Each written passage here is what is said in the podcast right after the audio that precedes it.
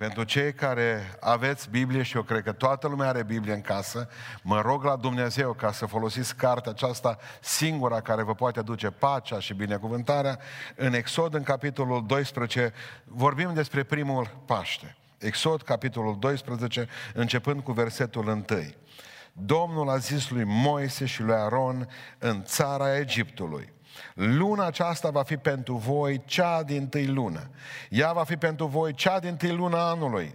Vorbiți întregi adunări a lui Israel și spuneți-i, în ziua 10 acestei luni, fiecare om să ia un miel de fiecare familie, un miel de fiecare casă. Dacă sunt prea puțini în casă pentru miel, să lea cu vecinul lui, cel mai de aproape, după numărul sufletelor, să face socoteala cât poate mânca fiecare din mielul acesta. Să fie un miel fără cusur, de parte bărbătească de un an. Veți putea să luați un miel sau un ied, să-l păstrați până în ziua a 14-a lunii acestea și toată adunarea lui Israel să-l junghie seara să ia din sângele lui și să ungă amândoi stâlpii ușii și pragul de sus al caselor unde îl vor mânca. Carnea să o mănânce chiar în noaptea aceea friptă la foc. Și anume să o mănânce cu azim și cu verdețuri amare. Să nu-l mâncați crud sau fiert în apă, ci să fie fript la foc. Atât capul cât și picioarele și măruntaile. Să nu lăsați nimic din el până a doua zi dimineața. Și dacă va rămânea ceva din el pe a doua zi dinainte să-l ardeți în foc. Când îl veți mânca să aveți mijlocul încins, încălțămintea în picioare, toiagul în mână și să-l mâncați în grabă, că sunt Paștele Domnului. În noaptea aceea, ce Domnul, eu voi trece prin țara Egiptului și voi lovi pe toți întâi născuți din țara Egiptului, de la oameni până la dobitoace. Și voi face judecată împotriva tuturor zeilor Egiptului. Eu, Domnul, sângele vă va sluji ca semn pe casele unde veți fi. Eu voi vedea sângele și voi trece pe lângă voi, așa că nu va va nimici nicio urgie atunci când voi lovi țara Egiptului. Și pomenirea acestei zile să o păstrați și să o prăznuiți printr-o sărbătoare în cinstea Domnului. Să o prăznuiți ca o lege veșnică pentru urmașii voștri. Amin. Dragilor, aș vrea în această dimineață să vă vorbesc despre uh, un, un moment important în istoria poporului Israel, în urmă cu 3300, aproape 3300 de ani, în urmă, după ce au trecut nouă urgii, ei erau, dacă vă mai aduceți aminte, ei erau robi în uh, Egipt și au stat acolo câteva sute de ani. Cuvântul lui Dumnezeu le-a spus, prin Dumnezeu însuși le-a vorbit, după ce au venit nouă urgii peste Egipt, pentru că faraon a vrut de fel să-i lase să iasă afară din Egipt, cuvântul lui Dumnezeu le-a vorbit uh, și le-a spus că trebuie ca să iasă afară din țară, dar această ieșire în acea noapte trebuia să fie făcută într-un anumit fel. Era ultima plagă pentru egipteni, ultima noapte de robie pentru cei din Israel. Dumnezeu împetrise inima lui Faraon și spuneam odată uh, Spune cuvântul Dumnezeu în 11 cu 10, spune că Domnul a împietrit inima lui Faraon. Timp de nouă urgii, Dumnezeu l-a lăsat cu inima despietrită, adică să poată liniștit ca să aleagă și să lase poporul lui Dumnezeu pe israeliți să plece din țară. Pentru că Moise a spus doar atâta, lasă-ne să plecăm de aici. Plecăm doar cu o raniță în spate fiecare dintre noi și tu nu pierzi mare lucru, câțiva sclavi, dar face rost de alții. Nu e o problemă că Egiptul e mare, era cel mai mare imperiu pe vremea aceea. Și faraon a spus, indiferent cât de tare a lovit Dumnezeu în, în țara lui, în Egipt, în, în țara lui Faraon, în imperiul acesta, faraon a spus, nu, nu, nu. El și-a împietrit inima față de Dumnezeu și la un moment dat Dumnezeu, apoi la urgia nouă, după urgia nouă, Dumnezeu a împietrit inima lui Faraon. Și am spus mereu în biserică să vă ferească Dumnezeu de ziua aceea în care Dumnezeu vă va împietri El inima pentru El. Acum sunt convins că dacă ascultăm cuvântul lui Dumnezeu, avem șansă, avem eliberare, avem putere, avem vindecare, avem mântuire. Și vreau să înțelegeți că atunci când au sărbătorit ei primul Paște, pentru că nu e altceva decât prefigurarea a ceea ce s-a întâmplat în urmă cu 2000 de ani pe Golgota și a ceea ce se întâmplă în mod simbolic în locul acesta, în această clipă. Dragilor, în noaptea aceea, Nu s-au auzit imnuri cum s-au auzit în dimineața aceasta aici la noi. Am avut cina Domnului în dimineața, avem cina Domnului în dimineața aceasta, avem cuvântul Domnului, am avut îndemnuri de rugăciune și după fiecare rugăciune ați auzit un imn, o cântare. În noaptea aceea, când s-a sărbătorit Paștele, când evrei au sărbătorit primul Paște, cuvântul lui Dumnezeu spune că toată țara a fost umplută de vaete. E bine, și de, și de tristețe, și de amărăciune. E bine, același lucru se întâmplă în România în timpul acesta. Adică niciodată, parcă, de când, să, de când am fost păstor, niciodată n-au fost uh, uh, uh, Paștele mai așteptate cu mai, multă, cu mai multă frică ca acum. Oare ce ne vor aduce sărbătorile acestea? Am auzit despre vârful pandemiei care va fi în țara noastră după Paști. Mereu ni s-a spus, vedeți că aveți probleme, după Paști va fi, vor fi atâția morți. S-au făcut calcule matematice. Câți vor fi îmbolnăviți în popor, din poporul român? Uh, câte orașe vor mai trebui să mai intre în carantină? Avem și trăim într-o atmosferă extraordinar de, de tensionată în clipele acestea. Exact ca atunci. În timpul acesta în care noi predicăm aici, oamenii sunt la spital, oamenii își bocesc morții, oamenii se îngrijorează pentru viața lor. Nu întotdeauna Paștele a fost sărbătorit uh, cu atâta uh, uh, uh, cum să vă spun, tristețe, încordare și încrâncenare ca astăzi. Vreau să învățăm câteva lecții. Lecții pentru fiecare dintre noi. Suntem la cina Domnului, într-un mod în care nu ne-am gândit. Într-un mod pe care l-am, nu, noi nu l-am anticipat. Duhul lui Dumnezeu l-a anticipat. Noi nu ne-am gândit la lucrul acesta. Dragilor, Primul lucru pe care vreau să-l înțelegem din acea împărtășanie, în acea noapte, în care s-au auzit vaete, bocete, în care au murit atâția oameni, atâția copii, atâția tineri din, din, din Egipt, în noaptea în care poporul lui Dumnezeu a fost lăsat după aceea obligatoriu ca să plece, pentru că nu mai avea cine să se împotrivească. În noaptea aceea, Dumnezeu vrea să, să, ne, să le dea lor și le-a dat câteva lecții care sunt folositoare și pentru noi. Și prima lecție este simplă. Dumnezeu nu are sugestii, ci Dumnezeu are porunci.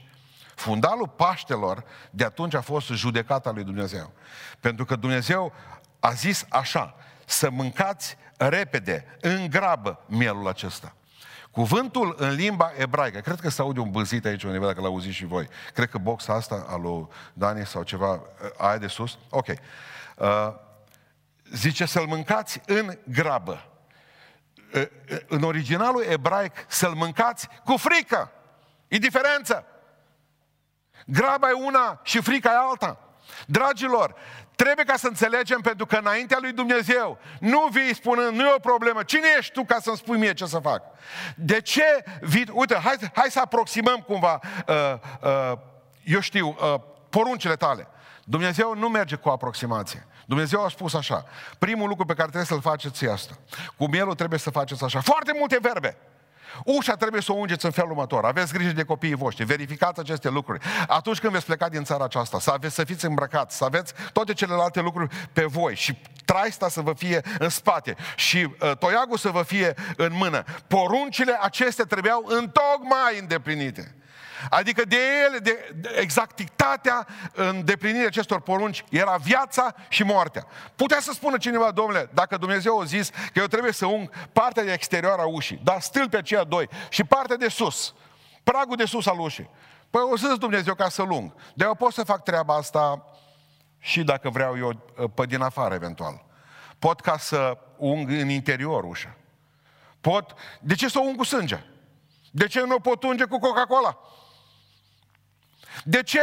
Pentru că până la urmă Dumnezeu vine și spune, pentru că zic eu. Asta vreau ca să înțelegeți în dimineața aceasta. Pentru că dacă Dumnezeu zice într-un anumit fel, așa trebuie să rămână.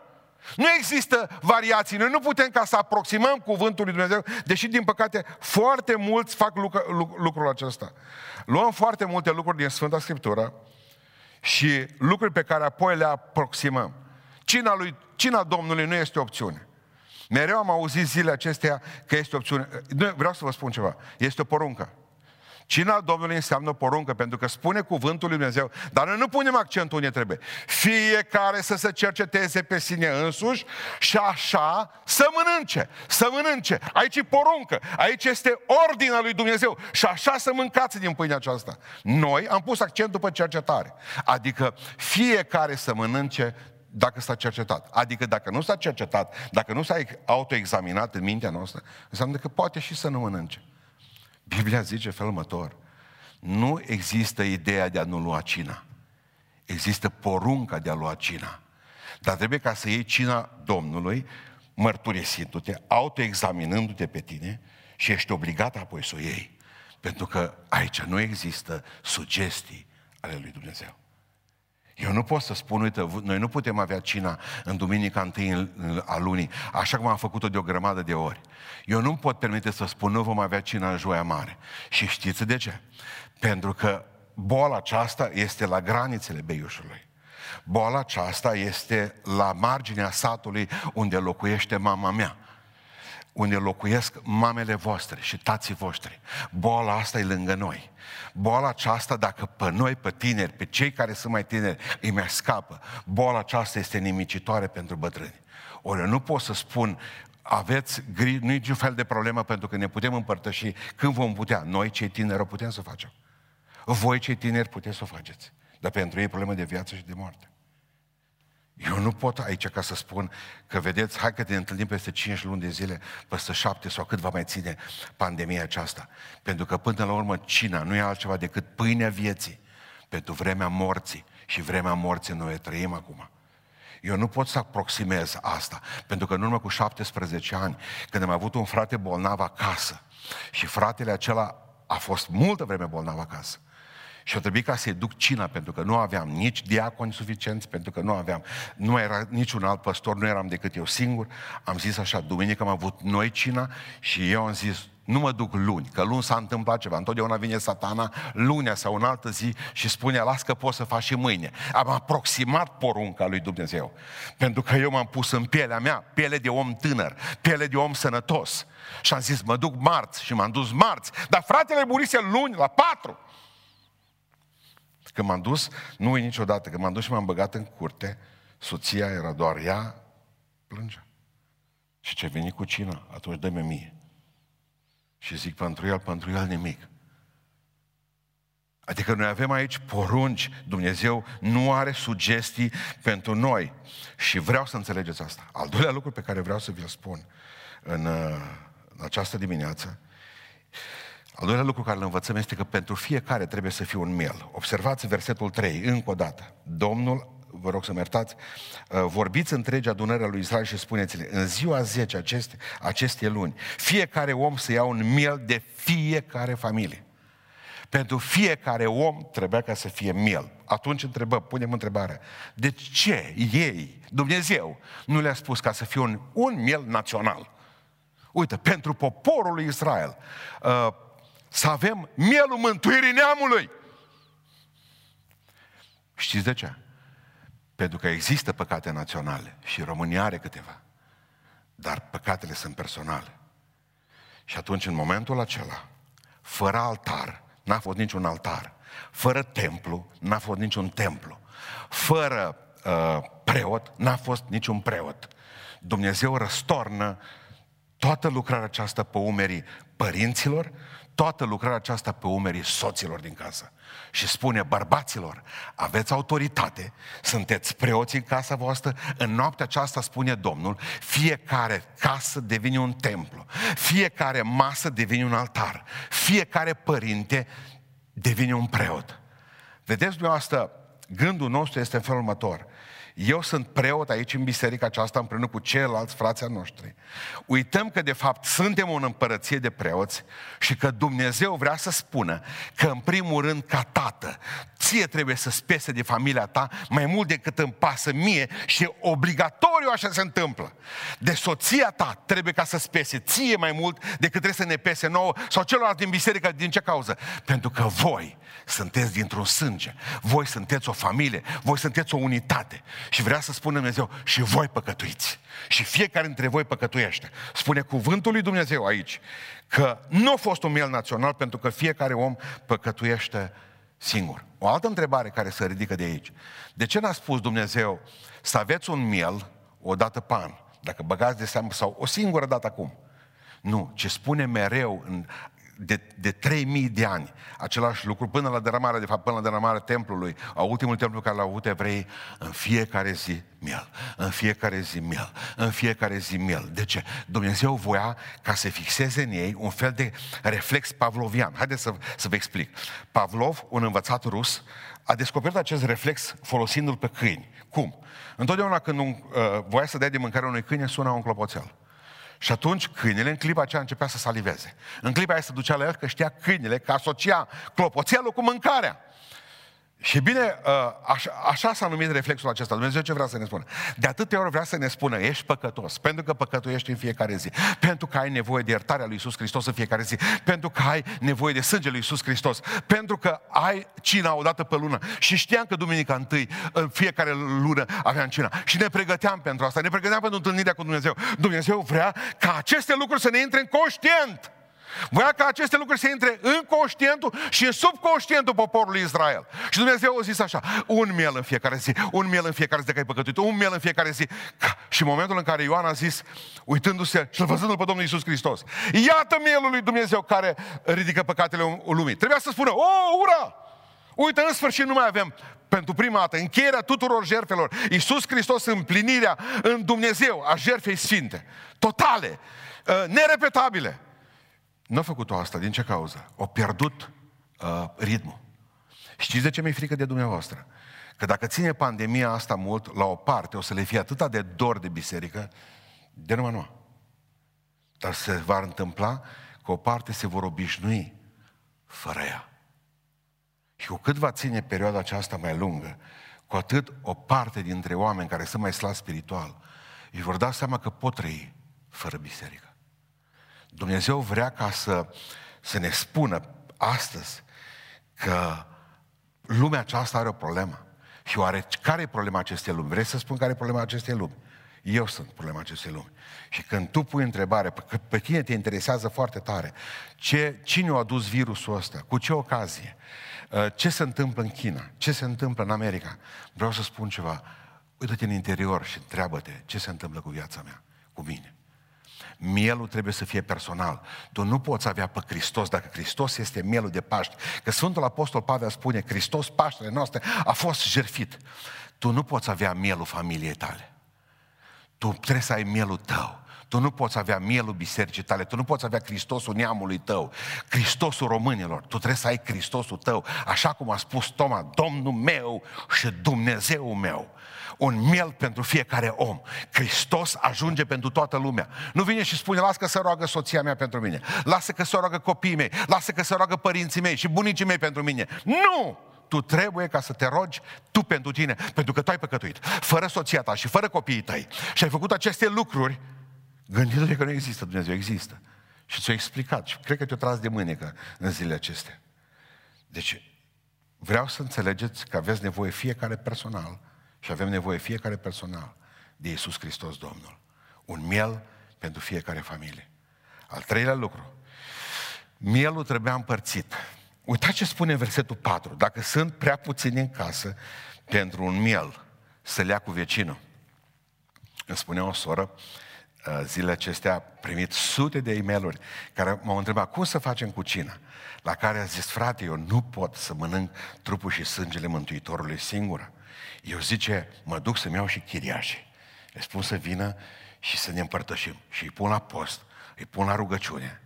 Vecinii, prietenii, dacă mai am pe cineva, un om pe lângă mine pe care îl iubesc, eu nu pot să tac din gură. Pentru că Hristos trebuie împărțit. În momentul în care ai pe Hristos în tine, nu poți mânca la nesfârșit predici de unul singur. Nu poți mânca Biblia la nesfârșit de unul singur. Nu te poți înfrupta și fără ca să faci ceva după aceea, să dai din ceea ce Dumnezeu ți-a dat ție și altora. Am citit zilele acestea un lucru foarte interesant, că un misionar englez odată era medic și s-a dus într-un trip, dar nu mai știu în ce țară, nu cred că mai are importanță, și acolo oamenii aceia își perdeau progresiv vederea. El a venit cu ceva tratamente, ce soluții și le-a pus pe ochi și oamenii au început să uh, să vadă. Atât de tare au fost fericiți, de mult au fost fericiți oamenii aceștia că văd încât au vrut cumva să-i mulțumească și au venit o tribul în jurul tău, să său. Și uh, șeful de tribul a spus așa, domnule, uite, noi nu avem cuvântul mulțumesc în uh, uh, vocabular, în limbajul nostru. Adevărul că nici noi nu prea îl mai avem. Dar ei nu l-au avut de fel. Noi l-am avut și l-am pierdut. Cuvântul ăsta, mulțumesc, suntem ca și papuașe sau ce-ar fi fost. Bun. Și zice, noi nu avem cuvântul mulțumesc. Dar zice, noi zicem altfel. Oriunde mă duc, îți voi spune numele. Când mă vor vedea că văd, mă vor întreba ce e cu tine. Domnul doctor cu tare m-a vindecat. Îți voi spune numele. Îți voi spune numele. Asta înseamnă a mulțumi. Pentru ei, neavând cuvântul mulțumesc, aveau îți voi spune numele. Nu există mulțumesc mai tare pe care poți să-l adresezi Domnului nostru Isus Hristos decât să-i spui numele altora. Uită, am fost un nenorocit, Hristos m-a ridicat. Am fost un bețivan, Hristos m-a făcut om. Am fost un om bolnav pe moarte, doctorii m-au trimis acasă, Hristos m-a vindecat. Hristos m-a binecuvântat. Hristos m-a protejat. Îmi veți spune că poate nu, mie, nu ne este frică. Știți ce frică ne este la toți? Ni se bage în ochii, dar nu-i, nu-i voie, am spus să ne prindă numai de aici în sus, cu camerele cât pot, ca să nu se vadă că Charleston. Deci nu... Uh, ne frică. Avem fricile noastre.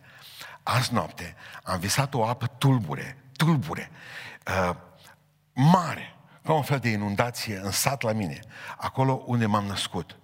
Și am văzut cum apa aceea tulbure a venit de undeva de la Drăgănești, pe lângă biserica pentecostală de acolo, și pe aceea, pe lângă casa mea, a plecat în, în, în, spre Criș, spre, spre apă. Și vedeam o furtună mare, o apă mare, învolburată, care a trecut pe lângă casa mea și unde eram eu în fața casei, asfaltul, dacă era puțin udat. Și vedeam furtuna mare cum, ple- cum trecuse pe lângă casa noastră și plecase și apele acelea mari și tulburi. Și am văzut cum o pleca și s-o scurs în crișul negru. Fraților, vreau să spun că Dumnezeu m-a liniștit azi noapte. Aseară am fost gata. A zis, mor. Mi-a fost frică. Ne este frică. Ne spunea Adrian Țapoș, pastorul nostru, că poate vă veți întreba unde este. E medic, lucrează cu pacienți. Ne-a spus, nu pot să vin aici pentru că mi-e frică. Ca să nu vă îmbolnăvesc pe voi. Dacă eu aș fi bolnav. Nu vreau să fac lucrul acesta. Nu vreau să vă expun. Este mai bine așa. A început să fie boala pe lângă noi. A început să ne fie frică de două sau de trei zile continuu, înscriu oamenii, rugați-vă pentru tata că e în comă în Franța. Rugați-vă pentru fratele meu, pentru mama mea. Doctorii nu mai dau șanse. Nu avem ventilator. Uh, avem o grămadă de probleme. Au început să mi se facă frică. Și frica aceasta o trebuit ca Dumnezeu să mi-o potolească azi noapte. Deci atât m-am sculat de fericit, de bucuros, când am știut că Dumnezeu poartă de grijă. Și a spus, Doamne, dacă mă ții în sănătate și dacă îți voi spune numele tot restul vieții mele și la fiecare predică de 25 de ori, de 50 de ori, o să spun, Iisus Hristos e Domnul, Iisus Hristos e Dumnezeu puternic, Iisus Hristos, asta înseamnă mulțumesc la Domnul. Să-i spui numele, Hristos e nădejdea noastră, Hristos în noi, nădejdea slavei. În biserică în Statele Unite a dat și faliment, cele trei culori pe cap. Eu înțeleg că sunt oameni pocăiți, oamenii aceia. Au zis așa, nu, er, nu erau mulți, vreo 50 de oameni au falimentat. Să vă explic din ce cauză au și falimentat. Au zis, uite cum facem. Ce, care dintre frații noștri au datorii? Pe la stat, pe la bănci, unii pe la alții, da. Au zis, au ridicat mai mulți mâna și au zis, duminica asta facem colectă pentru tine să-ți plătim ție datoria. Și a fost extraordinar, că le-a plătit biserica. O strâns 340.000 de dolari, o biserică mică în câteva luni de zile pe care a falimentat. Din ce cauză? Tot mai mulți aveau datorii. Exact cum aș zice la noi. Cine are datorii, salut! Ne-am terminat ca biserică, nu mai rămân nici termopanele în biserică. Pentru că asta e situația. Suntem într-o vreme de criză. Și oamenii aceștia și-au spus mulțumim bisericii pentru că ne-ați ajutat și ne-am putut plăti datoriile în timpul acesta. Vreau să vă spun ceva. Voi nu aveți nicio datorie față de biserica aceasta voi aveți o datorie față de Hristos. Și vă spun de ce. Gândesc, și așa gândesc lucrurile acestea. Le gândesc în felul următor. Pentru că El ne-a plătit nouă o datorie pe care noi nu puteam plăti. Noi am făcut-o. O datorie mare și ne-a plătit-o în sânge, pentru că voi, zicea, n-ați fost răscumpărați cu aur și cu argint, spunea Sfântul Apostol, ci cu, sânge, ci cu sângele mielului. Din păcatele pe care le-am făcut înaintea oamenilor, înaintea lui Dumnezeu în primul rând, Dumnezeu ne-a răscumpărat cu sânge. Ne-a plătit o datorie pe care 100% noi nu puteam plăti. Indiferent cât de mult și-ar fi dorit să plătească biserica în locul nostru datoria aceasta. Pentru că datoria aceasta era de viață și de moarte. Deci mielul trebuie împărțit. Dați și altora din bucata aceea de pâine. Dați și altora din Biblie. Dați și altora din voi. Dați și altora din uh, puținul vostru pe care îl aveți. Din conservele pe care le-ați acumulat. Vorbiți despre Hristos cu oamenii. Spuneți-le ca un Dumnezeu mare. Să nu se teamă că Dumnezeu este Dumnezeu care e la cârma acestui univers. Nu e un Dumnezeu care a plecat la culcare. Nu e un Dumnezeu care a făcut uh, cerul și pământul și apoi le-a abandonat în voia unor mișcări uh, întâmplătoare. Al patrulea lucru pe care vreau să-l învățăm în dimineața aceasta este că sângele trebuia folosit. Uitați versetul 7 ce spune. Știți despre sângele a spus? Da, teoretic v-a spus cum e, cu mielul, da. Și se ia din sângele lui și zice să ungă amândoi stâlpi ușii și pragul de sus al casei unde îl vor mânca. Nu e suficient să știți teoretic despre jertfa Domnului Isus Hristos. Noi, marea noastră frământare este dacă pâine uh, sau azimă, vin sau uh, must, consubstanțiere sau teorie simbolică, astea sunt problemele noastre. Și atâta tot le analizăm că nu mai luăm cina. Dacă trebuie să luăm, uh, uh, îmi spunea o uh, doamnă zilele acestea, mă întreba, dacă eu sunt uh, și sunt în perioada uh, ciclului femeiesc. Pot să iau cina? Și am spus, Doamnă, ți-ai pus, v-ați pus întrebarea dacă Hristos ar veni în noaptea aceasta să răpească biserica. Credeți că Hristos va lăsa pe dumneavoastră jos pentru că sunteți necurată?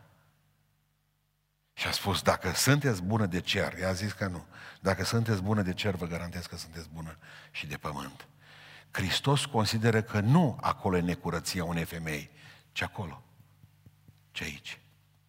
Necurăția noastră nu stă în păstrarea unor uh, uh, porunci despre care Hristos a spus că prin El le-am încălcat. Și le putem încălca pe baza cuvântului puternic mare. Dar eu, Domnul, vă zic, ați auzit ce s-a zis în vechime? Da, am auzit. Dar eu, Domnul, vă zic.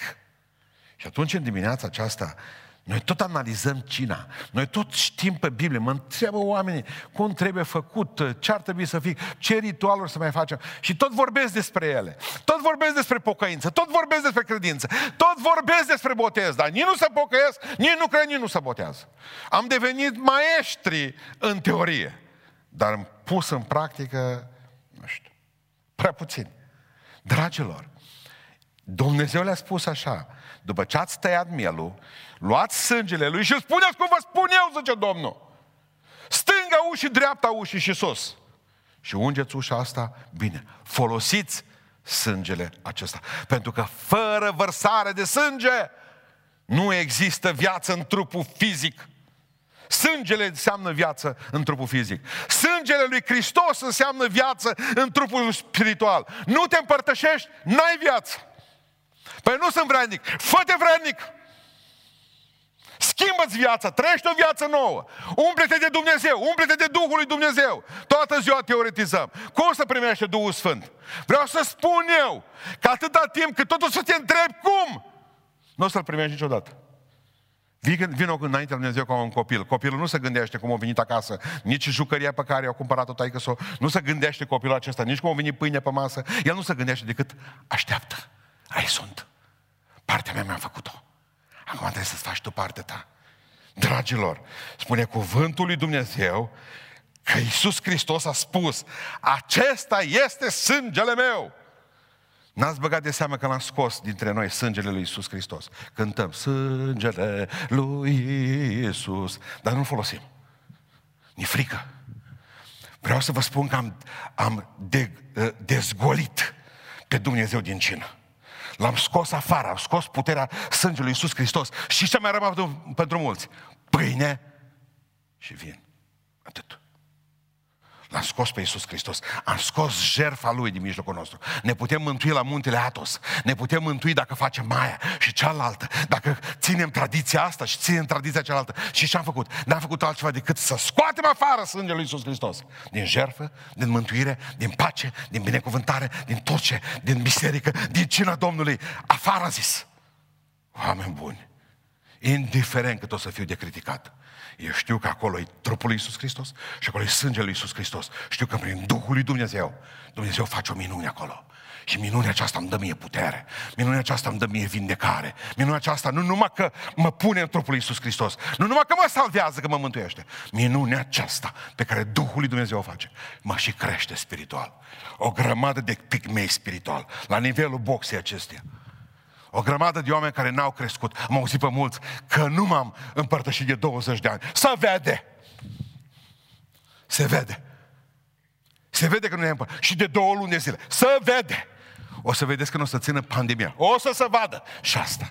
Pentru că cina lui Dumnezeu, cina lui Isus Hristos, ceea ce facem noi astăzi, mielul care e Isus Hristos, trebuie folosit, nu doar teoretizat, nu doar vorbit despre el, a știut despre rugăciunea de vindecare a bolnavilor. Am vorbit despre exorcizare de atâtea ori, că trebuie să ne rugăm să nu ne fie frică de diavol, dar nu le-am pus în practică, că ne-a fost frică. Teorie, cât a vrut. Da, vorbim despre oameni plini de Duhul Sfânt. Teorie.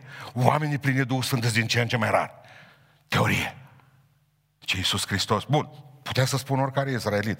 Domnule, uh, eu am uh, ascultat ce a zis Dumnezeu. Și slavă Lui. Și pe aceea să facă o întreagă politică. Ce ar trebui să fie? Nu, nu, nu, nu. Ce diferență, punem o întrebare dureroasă. Ce diferență a fost între un prunc de 5 ani din Israel și un prunc de 5 ani din Egipt? Vă pun o întrebare simplă. Cum erau copiii aceia din Egipt față de copiii din Israel? La fel. Este la fel. Dumnezeu nu se judecă cu copiii. Acolo a fost altceva. Pe copiii lui Israel i-a protejat sângele lui Iisus Hristos. Pe copiii din Egipt nu i-a protejat nimeni. Și vreau să fiu cu dumneavoastră cinstit astăzi și să vă spun poate ceea ce alții n-au curajul să spună. Punem o întrebare simplă. Dacă un egiptean care ar fi auzit că trebuie pus sânge în stânga, în dreapta și sus pe ușă. Dacă un egiptean ar fi făcut și el exact lucrul acesta, mă duc să ung și eu cu sânge. Vă pun întrebarea aceasta. Ar fi trecut nimicitorul pe lângă casa lui? 100%. Vă spun, am curajul să spun. Pentru că cerința era clar să aveți sângele sus pe ușă. Știți de ce au murit copiilor? Pentru că nimeni n-a făcut-o. Nimeni. Mergem mai departe cu întrebarea mea. Dar dacă un israelit n-ar fi uns sângele nici în stânga, nici în dreapta, nici sus. Zicând doar, eu sunt din copilul Domnului, eu sunt copilul Domnului. Noi suntem din poporul pus deoparte, din poporul sfânt. Dumnezeu, nu, o să știe, Dumnezeu știe care e casa mea. Vă pun întrebarea aceasta, îi murea întâi născut dacă nu avea sânge? 100%. Cine a făcut diferența aceasta? Sângele lui Iisus Hristos. Suntem cu toții la fel. Sunteți și suntem la fel. Suntem la fel ca ăla din șanț care acum, nu pare să nu mai culege poliția. Suntem la fel ca de ăia, ca ăia care s-au făcut tot felul de uh, lucruri. Suntem la fel ca și miile de prostituate uh, românce și poloneze și ucrainience care sunt pe șosele, aruncate din bordeluri afară că sunt închis. Și bordelurile, suntem exact ca ele. Ne desparte totuși ceva. Știți care e diferența? Sângele lui Iisus Hristos. Tu teoretic știi că trebuie să te pocăiești. Dacă nu o faci, tu vei avea probleme. Să nu cumva să te împingă satana și să spui, oh, eu sunt ortodoxă. Dumnezeu cu ortodox are un statut special. Să nu te împingă acela satană să zici, oh, eu sunt pentecostală. Cu mine Dumnezeu are un tratament special. Bunicii mei au fost botezat cu Duhul Sfânt. Pentru că ascultă-mă, dacă n-ai sângele lui Hristos în viața ta, nu contează cine ești. Dumnezeu nu se judecă cu copiii. Dumnezeu se judecă cu cel care nu pune în practică ceva. Mai punem o întrebare simplă. Cine a fost de vină că a murit copilul de 5 ani egiptean? Copilul de 5 ani sau tata? Răspuneți. Tata. Tata. Pruncul nu știu că trebuie să ungă sus cu sânge. Nu știu. Avea 5 ani și a murit. Ești responsabil nu numai pentru tine, Ești responsabil pentru familia ta. Ești responsabil pentru copiii tăi. Ești responsabil pentru soția ta. Ești responsabil pentru muncitorii tăi. Dacă ești patron, ești responsabil pentru elevii tăi dacă ești profesor. Ești responsabil pentru soldații tăi. Ești responsabil pentru, pentru tot ceea pe care Dumnezeu i-a așezat pentru o vreme sub autoritatea ta. Dacă Dumnezeu ți-o vorbi ție. Noi nu spune familiei tale, bă, cine vrea să se pocăiască, ia și împarte păni. Câtă vreme mai poți sări cu picioarele pe câte unul, fă-o. Câtă vreme mai poți să le tai, uh, să le tai uh, porția de bani sau de ceva ce mai au în casă. Câtă vreme ești tată, câtă vreme mai ai bate autoritate în tine, câtă vreme Dumnezeu a lăsat la autoritate, bate cu pumnul masă și spune, hei, alo, eu nu vreau ca din cauza mea Dumnezeu să pedepsească întreaga familie. Știi de ce, copile, ascultă, așa se spui pruncului. Pentru că eu nu vreau ca tu să mori și să pleci în iad. De aceea îți poruncesc să vii cu mine la casa Domnului. Să te așezat sub sângele lui Iisus Hristos, să luați cina Domnului. Pentru că diferența stă în sânge, nu în batic. Diferența stă în sânge, nu în uh, numele pe care ne-l punem. Ăla e catolic, ăla e ortodox, ăla e pentecostal, baptist. Pentru că nicio ordonanță, niciun comunicat, nicio veste de la împărăție n-are voie ca să-ți distrugă ție întâi născuți. Tu ești responsabil pentru asta. Tu. Tu. Dumnezeu pe tine te va trage la răspundere. Că pruncii nu ai făcut doar ca să ajungi tu în cer. Pruncii ai făcut ca să ajungă și ei în cer. Nu numai tu. Povestea un frate că a avut o vedenie odată cu un, un palat undeva în cer și au zis că îngerii lucraseră la palatul respectiv și l-au întrebat pe un înger de acolo, cine a făcut palatul? Noi! Și ce l-a izbit pe frate respectiv a fost faptul că acolo aproape sus, în vârf, la turn, era o piatră care nu era pusă. Și zgârie, că nu contează cât, de exemplu, exact cum e, nu contează câte flori frumoase, că nici nu le văd câteodată. Da, dacă văd ce stai 11 metri, aici se întâmplă ceva. Noi suntem uh, setați să vedem rău, nu binele. Poate să fie primăvara frumoasă, că tu nu vezi altceva decât o cutie aruncată pe jos. Și da, aia strică uh, frumusețea primăverii. Care e problema aici? O văzut numai bucata aceea și tot palatul i s-a părut că e ciudat. A zis, nu funcționează palatul acesta, nu merge, e urâtuț, așa. O zis îngerul, noi ne-am făcut treaba noastră. Treaba voastră, treaba ta era doar ca să pui piatra aceea. Uite piatra acolo jos. Și ascultați-mă, cred în toată inima vedenia aceasta. Pentru că Dumnezeu a făcut totul pentru noi. Noi mai trebuie să punem o piatră micuță care înseamnă hotărârea mea și a ta de a pune totul în practică. Doamne, cum zici Tu, așa fac eu. Dar câtă vreme tu nu-ți faci partea ta, bucățica aceea mică, piatra aceea, construcția aceea nu o să fie terminată niciodată și o să fie urâtă. Indiferent cât își dorește Dumnezeu, indiferent cât își dorește Dumnezeu, să termine palatul ăsta cu tine. Sângele trebuia folosit. Al următorul lucru, al cincilea lucru, pe care îl învățăm astăzi. Nu există viață fără moarte. Nu există viață fără moarte. Citesc eu de aici versetul 30, partea finală a versetului 29, versetul 30. Faraon s-a sculat noaptea, el și toți slujitorii lui și toți egiptenii. Și au fost mari țipete în Egipt, căci nu era casă. Căci nu era casă unde să nu fie un mort. Dragilor, în acea noapte în Egipt, trebuia să fie ceva mort în fiecare casă. Ori un mel mort, ori un prung mort. Fiecare legea. Fără moarte nu se poate, asta spune Dumnezeu. Fără moarte nu se poate avea viață. Eu n-am putut avea viață din punct de vedere spiritual decât pentru, pentru simplu fapt că a murit Hristos pentru mine. Nu există uh, viață fără moarte. În, în noaptea aceea, în Egipt, trebuia să fie ceva mort în fiecare casă. Ori un miel mort, ori un fiu mort. Tu trebuie să alegi. Spre moarte ne îndreptăm cu toții. Pentru că jertfa trebuie să te doară. Știți de ce oamenii nu vor uh, nu vor, nu trăiesc, pentru că n-au vrut să moră. Adevărata viață cu Isus Hristos uh, înseamnă moarte. Nu, domnule, ar vrea ca să mă duc cu Isus Hristos, să fie Domnul meu, dar să-mi piau, să fumez, să le fac pătroni în continuare, pentru că nu vrei să mori față de tine. De, de ce nu pot fi un pocăit bun? Nu pot fi un pocăit, un creștin bun. Pentru că nu înveți să mori. Să vă explic. Și ce le-a spus Dumnezeu? Luați mielul astăzi, că jertfa trebuie să vă doară. Și timp de 10 zile să-l țineți în casă cu pruncii voștri, cu familia voastră. Mă, mi s-a părut prima dată când am citit, Doamne, dar de ce ești așa de crud? Am crescut cu toții la țară care suntem aici. Am știut și știu că nu există mai nevinovată jertfă.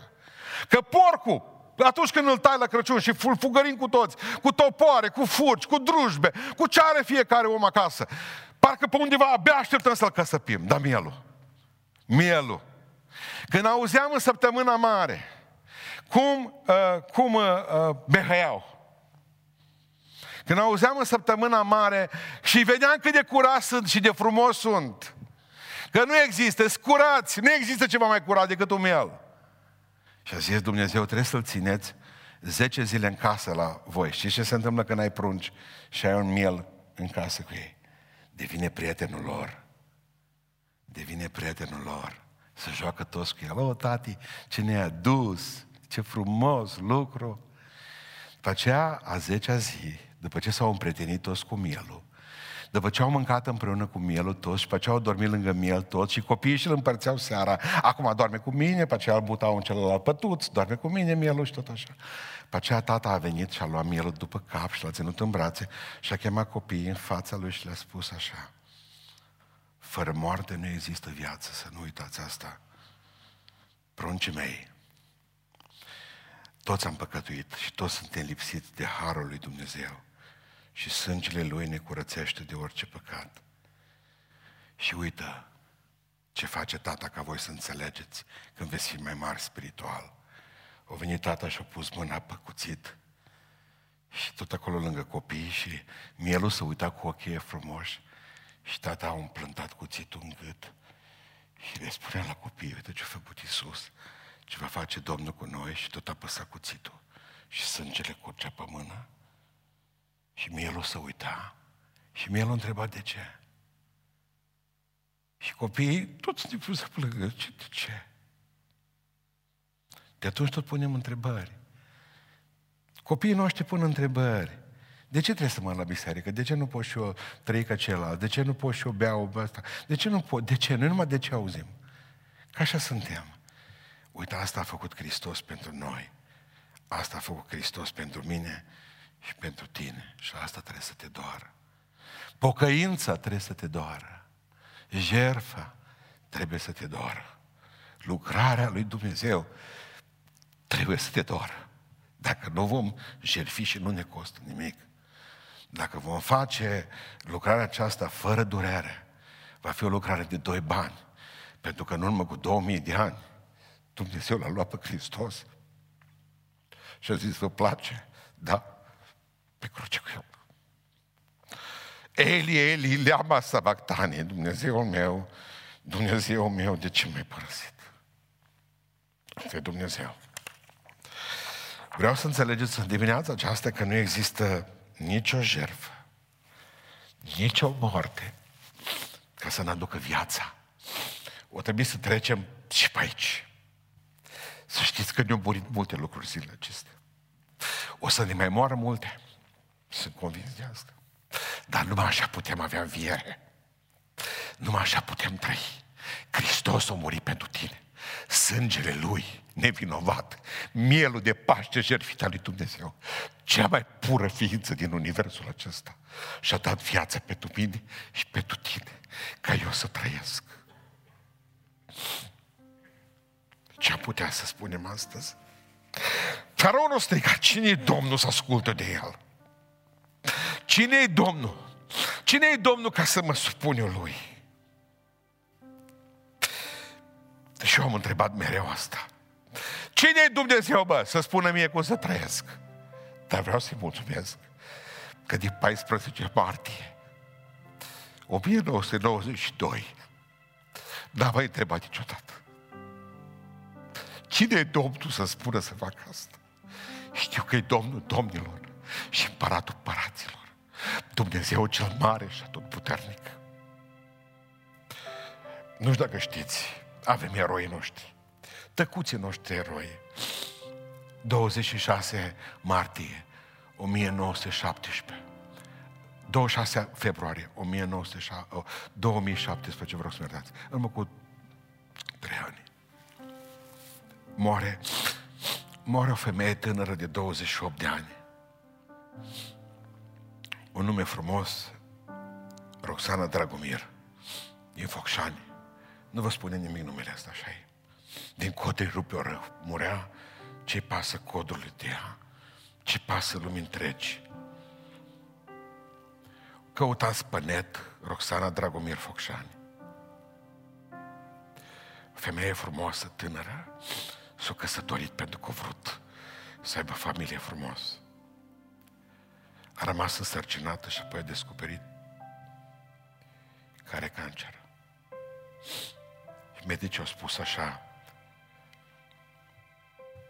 te rezolvăm și scapi de boală dacă faci avort și ți mor copilul. La care i-a spus așa, nu, nu. Au dus în spital în Turcia și au încercat să o convingă din nou. Renunță la el, că face alții. Și a zis, nu. Ce îi, fată? Îi punem nume Maia, zice. Boala a început să lucreze tot mai tare în trupul ei. Și acum vreau să vă spun ceva.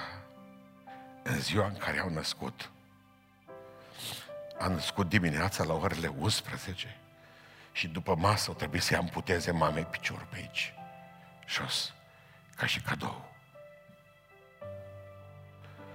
A trăit în niște clipe extraordinar de grele după aceea.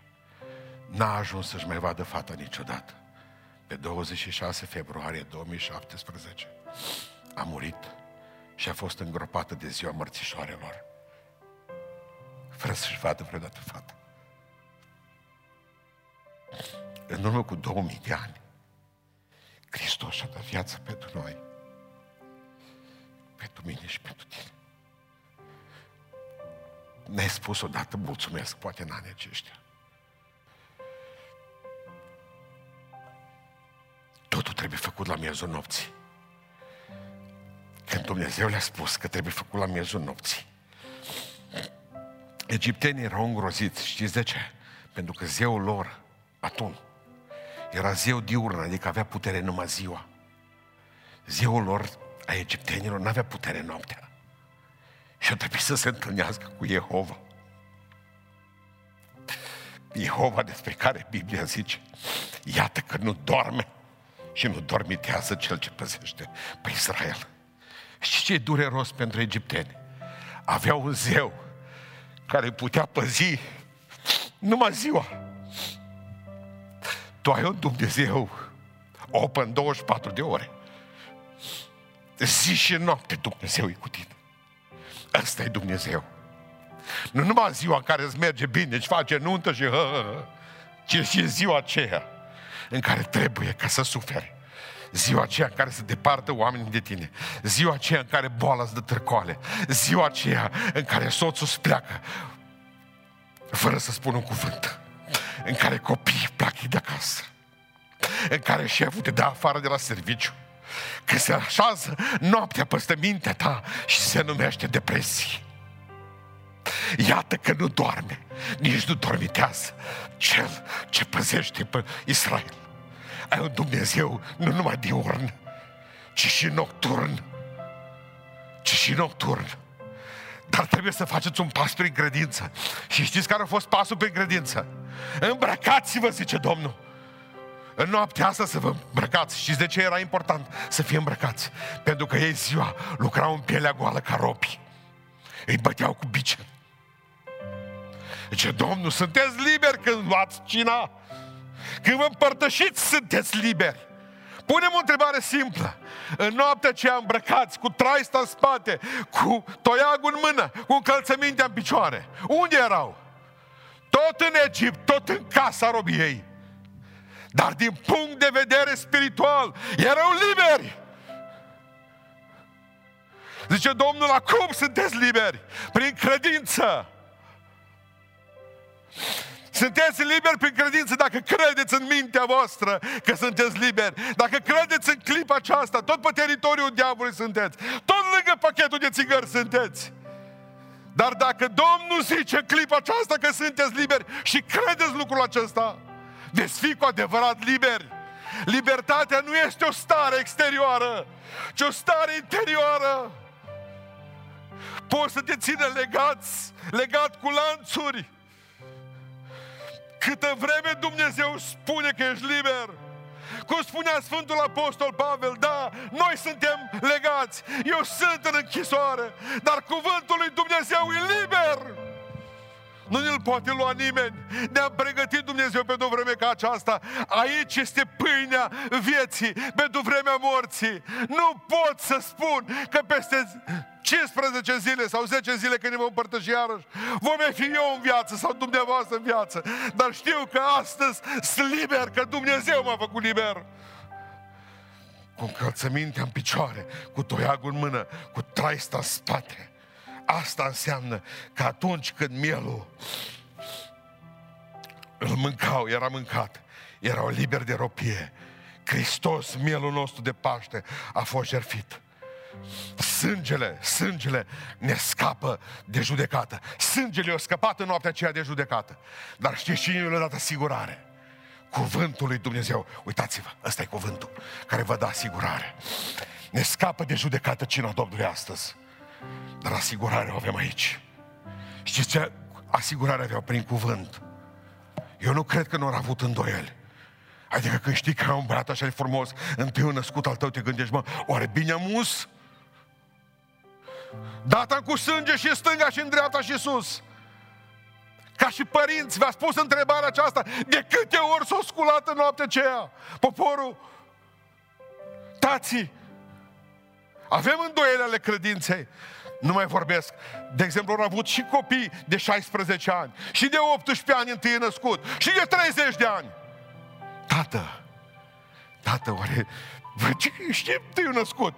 O zis, Dumnezeu vă protejează. Dumnezeu te protejează, fiule. Că am uns sângele cu, cu ușa cu sânge. Tată, sigur, mă protejează Dumnezeu. Sigur, Dumnezeu a zis. Cuvântul Lui.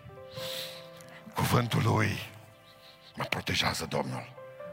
Aveți asigurări aici. Cine mă iubește, zice Domnul, va trăi în viață. Aveți asigurarea cuvântului. Nu te teme că eu sunt cu tine. Eu sunt aici ca să te scap. Eu sunt Dumnezeu care îți poartă de grijă. Eu am început în tine această lucrare pocăința. Eu sfârșesc. Să nu-ți fie frică de diavol. Avem aceste asigurări astăzi.